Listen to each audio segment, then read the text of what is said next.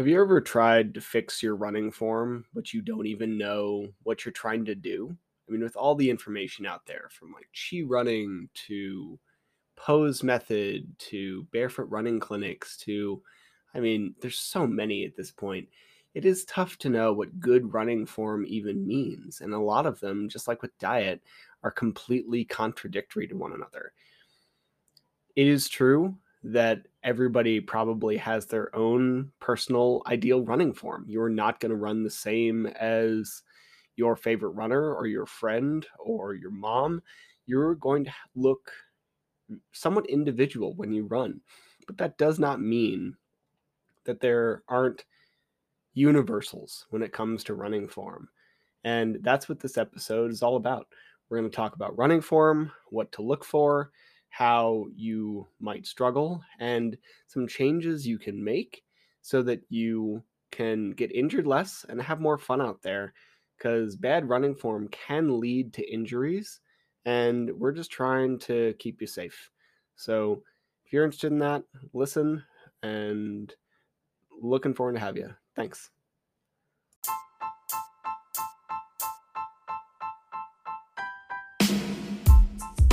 Welcome to the Eat Well, Sleep Great, Run Far podcast.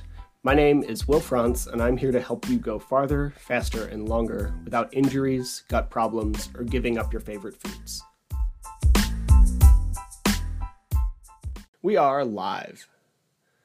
And I would like to make sure I announce before I forget uh, the thing I'm doing with Jeff and Jeremy from the Ultra Running Guys. They're calling it the Let's Eat giveaway. We have teamed up with the Feed to run a uh, you could call it a contest, you could call it a giveaway.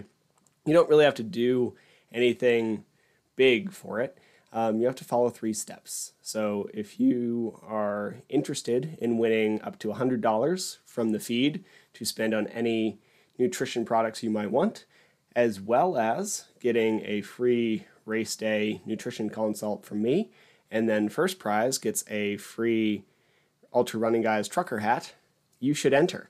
Uh, I will include the link in the comments and the show notes. It is willfrantz.com slash nutrition dash giveaway um, in case you just want to go there now. But you only have to do a couple things like follow us on Instagram and download a guide I just released involving a ton of information about fueling. So if you're interested in winning a bunch of prizes and don't really want to have to do anything for them, you should go there and enter our giveaway uh, you're going to hear me talking about it for a while. So hope hope you join. Hope you join us. It's been fun so far. We have a lot of entries, and you still have a really good chance to win though. So, all right, that out of the way. We're going to talk about running form today, which I'm going to wing a little bit, partially because it's just not my like area of complete expertise. Part of that I think comes from I'm not sure it's most people's area of complete expertise. I've looked into this a lot. I've tried to figure out what good running form is, what bad running form is, and it just seems to be all over the place. I can't quite figure out completely why. Um, it'll be anything from chi running to the pose method to like they have barefoot running clinics. There's a guy that I really respect on Instagram named Matt Minard and he's a PT and he runs learn.2.run. And if you want some like quick snippets, I recommend checking him out.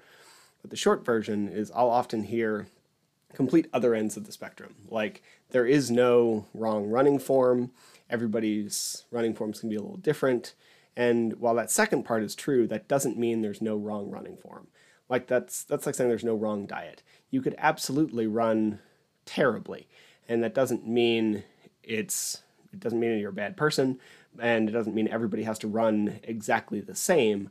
But I made this inference on TikTok the other day. If you've ever seen, if you remember Phoebe from Friends, which like just sticks in my head, even though I wasn't a big Friends fan, she runs like chaotically like this. Or if we look at like Captain Jack Sparrow, the meme that's been going around of him running, it's not how you should run. It's like more likely to get you injured. It's not efficient. It's probably not going to give you your best time. All of these things make that a bad running form. And just like, you know, different people thrive on different diets, rocks isn't a good option. So we should figure out what serves what serves well and if there's any basic rules that could help us run a little better and mitigate our risk for injury. Because with a sport like ultra that has such a high injury rate, 50, 60, 70%, some people say 100, like if we're having if we're having that high of an injury rate, if we can improve our form in some way that helps pull that down, that would be ideal. So, let's cut touch a couple points that are super helpful. One of them is hinge. We need to lean forward. Running is basically controlled falling. And if we're leaning forward, I think a lot of people hear that we think lean forward at the hips, right? Like we're not trying to create this lean at the hips. It is not at the waist. We're trying to lean at the ankles. So you're looking to hinge forward at the ankle. Matt Minard calls this a hankle because it sits where it like sticks in your brain really well. But a lot of people talk about this. You'll often hear that it is a controlled fall, but the specificity is missing. And we need to be falling forward from the ankles. Our glutes need to be engaged. We need to have this nice, stable torso. Your midsection should be strong enough to keep you connected from your knees up to your rib cage. We're not trying to create this like if you're watching my video like this this forward rolling hinged posture posture like this. If we look at it from the side, our shin and our torso should be basically at the same angle, which indicates that we are leaning forward at the ankle and not at the hips, right? So that is one thing. Hinge at the ankle, fall forward from the ankle. And then once we're doing that, a lot of things are going to start to fall into place. One of the things that won't automatically fall into place is we should be quiet. You're not trying to have this big pounding gait that you could hear from, I'm sure I just scared my roommate downstairs, that you could hear from across the like entire trail or that you could hear from the other side of the road if you're a road runner.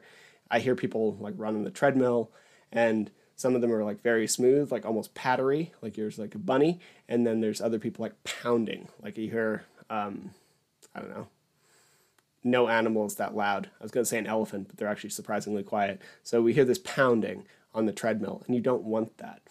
We want to be very quiet. When you are running well, your body weight is going through like your ligaments and tendons and bones at somewhere like I don't know, seven to ten times. I think I've heard um, the like seven to ten times your body weight is going through all those things in your lower leg. And if we can, if we're trying to land even heavier, we're maximizing that even further. So we need to take care to not do that. If you put that much um, weight through your Achilles, like a thousand times, like you would when you're running a fairly short distance, it adds up. And if we put that like more than that weight, it adds up even faster. So we're looking to add quiet or land quietly. This does not mean you can't heel strike. It does not mean you need to land forefoot. It doesn't mean you should like run on your toes. Get to all of that in a minute. But quiet is really the goal here. And especially if we're looking at trail running, this is a big factor for downhill. So I can often tell if I'm out on the trails whether somebody is going to do fairly well or if their quads are going to get hammered by the end by how much I can hear them coming down the trails. If you're flowing and like basically just trying to like keep it just in check for gravity and you're not thudding and like trying to break and cause a bunch of like friction for yourself, you're going to do pretty well. Your quads aren't going to get hammered. You're not putting a ton of that extra stress through your tendons and ligaments. It's a good day. But if I hear people basically sound like they're a series of controlled broad jumps down the mountain, you're putting way too much stress on your system and it's going to cause problems. Which brings me to one of the big things don't overstride. And this is a this is where we have run into a lot of the like don't heel strike issues. Basically, pretty much all overstriking or overstriding is going to be heel striking. It's really hard to midfoot strike when you overstride, but not all heel striking is overstriding. And what we're looking for here when we're talking about overstriding is not does your foot first make contact in front of your body, it is where do you load your foot? Where do you load all of your weight? And when we're looking, like you might land on your heel, but then when your center of mass comes over your foot and you put all of the weight into it, you are landing flat. And that is where like heel striking is fine. Almost everybody's going to heel strike, especially on the downhill, but it is going to be a big thing when we're looking at um, where you're actually loading and whether it's overstriding. So we need to make sure that you're landing underneath your center of mass. You're not trying to pull with your hamstrings, you're trying to drive with your glutes. And this is one of my favorite things Matt Minard says is push with the tush because it just sits so well. You are trying to drive backward with your glute max. And this has been a big struggle for me. Um, I have I do not have a proportionally strong glute max for how strong a lot of the rest of my body is because that is not the sport I played. I played a lot of like side to side motion sports, so it's a little comparatively weak. As a result, I have been having to reteach myself how to drive backwards with my glute max. And some of that is going to be a strength issue, some of that is going to be a connection issue, and then some of that is actually going to be a mobility issue. If you have garbage ankle mobility, as in, like if we're looking at your foot your knee, but knee, your knee should be able to come past your toes by like three to four inches probably. Um, if we can't get your knee past your toes more than an inch, or if you can't get past it at all, there's no way you can push backwards. It's not possible with like a mildly flat or like flexed foot. You're going to be constantly on your toes. You're going to be causing issues. There's going to be this like huge firmness and a ton of stress in your tendons. We need to have enough ankle flexion that we can effectively drive backwards. Same thing with hip flexion. A lot of you have heard me talk about the couch stretch, where I think with that stretch that you might have experienced in like high school sports, where you grab your, your foot and you hold it behind you at your butt, like my knee's bent right now. I'm just like stretching my quad.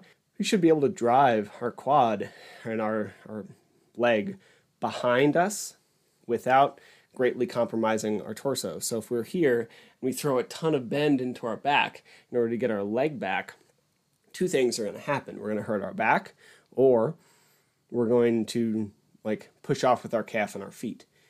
We need to be able to actually extend the hip so we can get that full drive from our leg pushing behind us. Uh, one sec, Karen asked a question. How does one increase their cadence without compensating their running form? That is a very good question. Some of that is going to be finding a cadence that's right for you and practicing. And we can get to cadence here. Let's just get to cadence now. So, overstriding, one of the ways you'll often hear that fixed is through adjusting or like quickening specifically your cadence most of the time. Because most of us run too slow. And for me, um, I'll get to what I use in a second. Esther uses a metronome, it can help. What cadence are we looking for? The vast average is somewhere between 170 and 190. And you will hear about people well outside that. Some people run faster. Jim Walmsley famously has a cadence of like 155 or something. He also runs like a gazelle. So like you might not fall in there, but there's it's a very high chance that you're going to run in this like 170 to 190 range. And if we can increase our cadence while maintaining the same backwards drive, you will immediately go faster with no extra effort because you're going to basically float over the ground rather than um, trying to have to drive yourself and bound forward. Right? So, how do you increase your cadence? Metronome super helpful. Uh, somebody recommended to me the Spotify playlist, uh, Run and Bass. I like drum and bass music, so that 170 to 175 beat rhythm really works well for me. And you need to find a thing that works for you. But I highly recommend maybe a running playlist that fits the BPM that you're trying to target and see if that helps you. Really shouldn't cause any issue in your running form if anything, it should immediately make it better. If we are starting to like stagger step like we're trying to come to a stop, then you're either going too fast or there's like a strength imbalance or something's going on there. And if you have more specifics, you're welcome to ask it, Karen, and I'm happy to follow up on that. If we look at like ankle flexion, pushing backwards, if we need to improve these things, one of my favorite things to improve ankle flexion is what's called an elevated combat stretch. And basically, you put your foot up on like a table or edge of a couch or an arm of a chair, and just the ball of the foot is there. And then you push your knee far over your toes, stretch your Achilles, then pull your toes up to your shin to activate your and uh, tibialis anterior. And I'll put a link in the show notes as well for that. And if we also look at um, hip flexion, I or hip extension rather, hip flexion would be pulling your knee towards your face. Hip extension, I really like Kelly Starrett's couch stretch. It's a classic. It sucks. yeah, it is in. You can uh, use it for a very long time because there's a lot of progressions and regressions that can help you loosen that quad and really engage through that glute to make you stronger. But those would be two pretty good examples of things we could use. If your hips are your problem, we can get into Froggers or like adductor rocks or whatever. I would need to see how you move. But those would be a good couple examples of how like a little bit of time every day can be like very beneficial to your running. And when we're looking at stretching, it doesn't need to be that long. They've shown that a set of like 30 seconds does very well. And if you do like a minute a day for five days a week, you will start to get a lot more flexible. And it's so you could either do a minute five days a week, you could do 30 seconds with like a 30 second break, another 30 seconds five days a week. If we just get five minutes a week, you'll start to see improvement in muscle. And you don't need to necessarily stand around for that break either. You could mobilize in a different area. So, say your shoulders were really tight and your quads, then you could do a couch stretch for 30 seconds. And then you could do what's called a sink stretch, like this, like pulling your shoulder, like pulling your arm behind you to open your shoulder, and then back and forth. And that's the same time span. And you've mobilized two body parts and like two minutes a day. So, great, super helpful. If we look at other things that cause problems here, like, and this is why I do an assessment with everybody. I put people through strength moves to see how their body moves. Because if you can't, uh, if I have you do a one legged squat and as soon as you pick up your foot, your hips rock downwards, then there's no way you're keeping them static when you're running. If you can't keep your hips stable when you're standing, there's no way you're keeping your hips static when you're running. And this is where we'll see a lot of things like glute med imbalances or hamstring deficiencies or pick a thing, right? Like everybody's different, which is why giving general complete recommendations is crazy.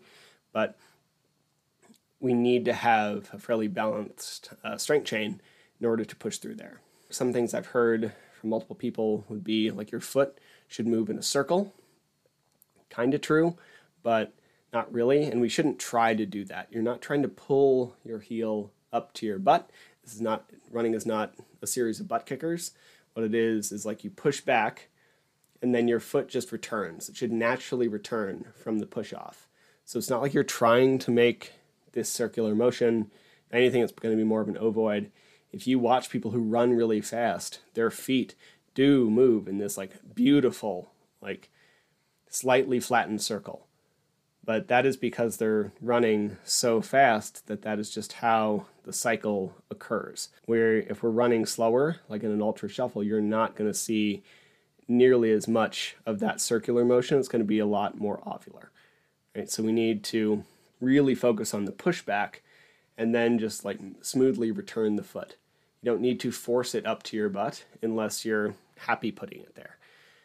And then if we look at one of the other big things, we were talking about this with like being quiet. The main reason you're loud, if you're loud when you're running, is that you're having way too much up and down. We're not trying to oscillate up and down, we're trying to push forward. So if you are landing really loud or feeling a lot of pressure through your joints, you're probably bounding. And this is not the motion we want when we're running. Needs to be forward. There will be some up and down motion, but It should be as subtle as possible. We want to glide. You don't want to pound. I hear a whole lot of things about, you know, shoes fixing whatever your problem is, and there probably is a really good shoe for you, but much like your exact running form, it's going to vary. People who naturally land a little more midfoot are probably going to do a little better with a zero drop, especially if you have a good amount of ankle flexion and your calves aren't really tight. Like for me, I need a bit of a drop or else my like Achilles goes nuts. It just hates it. Right? Like and I could train that. I've tried forever.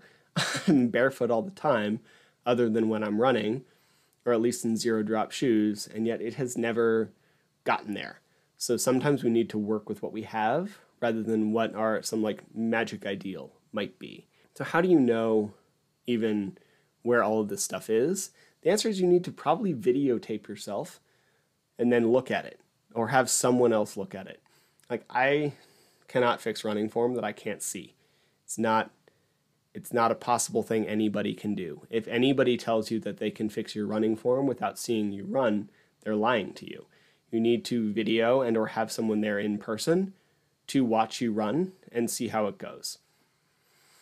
Further, I think it's a big struggle if we're trying to necessarily like fix certain things of running form on a treadmill or on certain terrain. If you're a trail runner, it'd be really good to see what you run, like how you run uphill, how you run downhill, how you run on flat. All of these things are gonna be slightly different and they might be off in different ways. If you're really scared of going downhill, you're very likely to put on the brakes and lean backwards and end up over leveraging that like heel strike and basically overstriding. Right? Whereas if you're not scared going downhill, like you might do really well, but your climb, like your quads just aren't that strong, so you have this big hinge forward at the hips, and then your lower back hurts, you should look at that too. So if you're a trail runner, we should look at you on flats, ups, and downs, and figure that out. Now, if we're looking at even more basics, a treadmill is useful um, it can tell you basically where where your foot strike is. It can tell you what your what your lean is from your ankle. What it can't really tell you is that that push back with your glute. Unless you're already very good at it, it is going to be a struggle to build that on a treadmill because it's just moving underneath you and you're trying to keep up. And to some degree, that's not quite the same motion. It is good enough. It absolutely counts. Like I do not appreciate anybody who says treadmill running is not real running I've heard that. I think it's garbage, but it is not the same. It is a different activity. It is a training tool. And if you are really struggling to find that backwards push, you're going to struggle, continue to struggle to do that on a device that is moving forward for you because you don't have to push it, you just have to keep up with it. So we could do that on a self propelled treadmill like an assault runner, something like that, where you just push the belt. Clearly, like you're pushing the belt, so that can give you some of that. Um, we can clearly, obviously, do it outside because that's how you run. But doing it on a basic treadmill, if you're trying to find that push drive, is going to be a struggle. Now, what might be some signs that we're struggling? I mean, one would be like if you look at yourself and we're having these like shoulders rounded forward, this could be like an issue and we're probably going to lead to some back pain. There's probably going to be some of this because like a lot of us are maybe here, right? Like this is pretty reasonable, but here is going to lead to lead to problems, especially if you're carrying a pack like a trail runner. If we are like feeling some kind of numbness, you either have a neuroma, which sorry, like they, they happen and we can make them better and do our best for them by like wearing like wide toe box shoes and all sorts of things, or you're landing really poorly. That was one of the signs for me about a year ago when I was first like first getting a few miles in. Like every time I went over two miles, my right foot went started to go numb, and that is because I was overstriding on the right, landing on my heel, and just pounding that nerve that was going through the bottom of my foot. So if you're starting to go numb, you either have something like a neuroma, or you are like struggling with uh, with overstriding. So those are there's some other options, but those are really likely ones. Now, if we're getting into some of the more nitpicky things, um, this first one is nitpicky for road runners. It's not as nitpicky for for trails. So our gaze matters. If we're constantly down here, you're going to force that rounded posture. If we're way up here, you're going to like have the exact opposite. Sally McRae likes to say um, heart up or like heart up running, and one that like is meant to induce positivity, but also gives you that like nice tall, proud posture, and your eyes should be out. Eh, I don't know, like 15 yards in front of you or something. It's kind of what I've heard. Now, depending on your terrain, you might need them basically at your feet. Like if you're if we're looking at something like the Hurt 100, that thing is nothing but roots and terribleness. Like you probably need to keep an eye on your foot or you're going to sprain your ankle. Right? So this is mm-hmm. very dependent on where you are. But having a having a gaze that is not shoving you into this posture your entire time, or at least when you're running on roads, is going to be really good for you. Now, the other thing that is kind of nitpicky, but kind of not, is your arm motion. I've had some conversations with people about this on the internet, and it's a little complicated. Matt Minard says um, saw, don't chop, and this can get a little confusing depending on how much you understand biomechanics. So basically, what that means is you're not trying to like drive your arms upwards, you're trying to have them rock forward and back. Now, depending on the build of your shoulders and clavicle and how much muscle you have and how much of that rounded, uh, it's called forward shoulder, how much of that forward shoulder you have, then we might end up with a slightly different sawing motion. Now, I'm going to step back so that people watching this can see me, but if we're trying to be here, sawing exactly like this, this is really awkward for me anybody who's not watching, like my arms are basically out. Um, and that is because my shoulder rounds forward a little bit from all the things I've done in my life. Now, here, if I'm running like this, my elbow is still going back and forth in a completely smooth motion. My hand is going, it's just not in the same, um, exactly in the same plane. So while it might look kind of like this, it is not the same. My arm is not like driving across my center line, throwing me way out of whack. My hand's just a little off from my elbow. Now, I will catch myself sometimes driving across that center line, and I need to recorrect whatever, because when you like when you drive your hand way across your center line, it throws your hips out of balance, which throws you completely out of whack, and it can like really mess up your gait. So it does matter. But whether we're like this mild sawing motion like this or this or here, they've shown that as long as it's not leading to injuries, you could put your hand, they could tape your hands to the top of your head, and I think it only causes about a 10% decrease in performance. So if we're a little off on our arm motion and it's not causing big hip or torso abnormalities, it is low on the list of things you should adjust. If your cadence is 140 and your arm motion's a little off, fix the cadence first.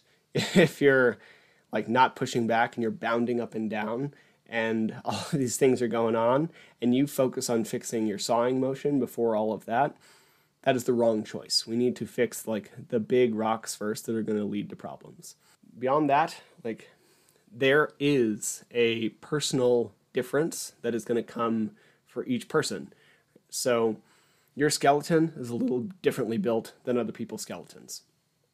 You'll hear a lot of people say your toes, your feet should be completely forward, due north, underneath your hips at all times. It's not how some people's skeletons are built, man. Like if we if we look here, like there can be a good like 10 to 15 degree outward turn in your feet. And not because your hips are turned out, like not because we're duck footed, it is because when your shin is forward, your feet are out a little bit. If that's the case, we need to figure out how your running form might look a little different and your squat form and all of this stuff, like how your bones pattern. So we cannot say that there's this like perfect running form that everybody has to have, but we can say that there's some basics, which is like lean forward, it should be a controlled fall, you should be hinging at the ankles, not at the hips. Your cadence should be probably quick in the 180 range, give or take 10. Um, your pelvis should stay level. It shouldn't. We shouldn't be rocking up and down. We should be pushing back with our glutes, and we should not be bounding up and down as we run. And we should not be overstriding. These are some basics that apply across the board.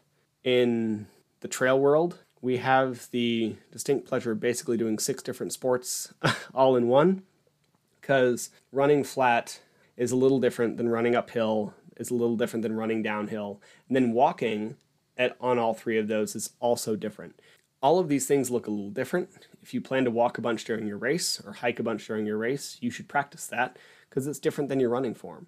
If you know that you have a lot of incline, we should, you know, if you don't have access to that, get on a treadmill, crank that incline up, and use that because it's a little different. But running, these basics are there. We don't want to overstride. We don't want to like load our tendons too much. And we're just trying to keep ourselves healthy in the long term. And if your running form's been working really well for you, and you have no issues, and you've never had an injury, and there's never been a niggle, and you never have a problem, then great. You probably don't need to do any of this stuff. But typically, these things will add up over time.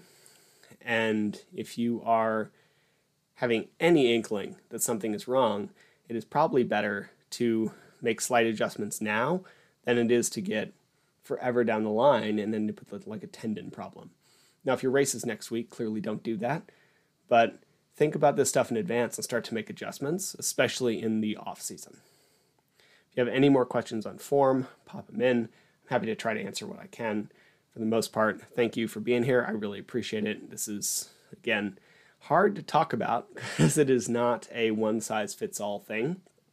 But neither is nutrition, and I do that all the time. So I figured I'd at least make an effort because I do get a lot of questions about it.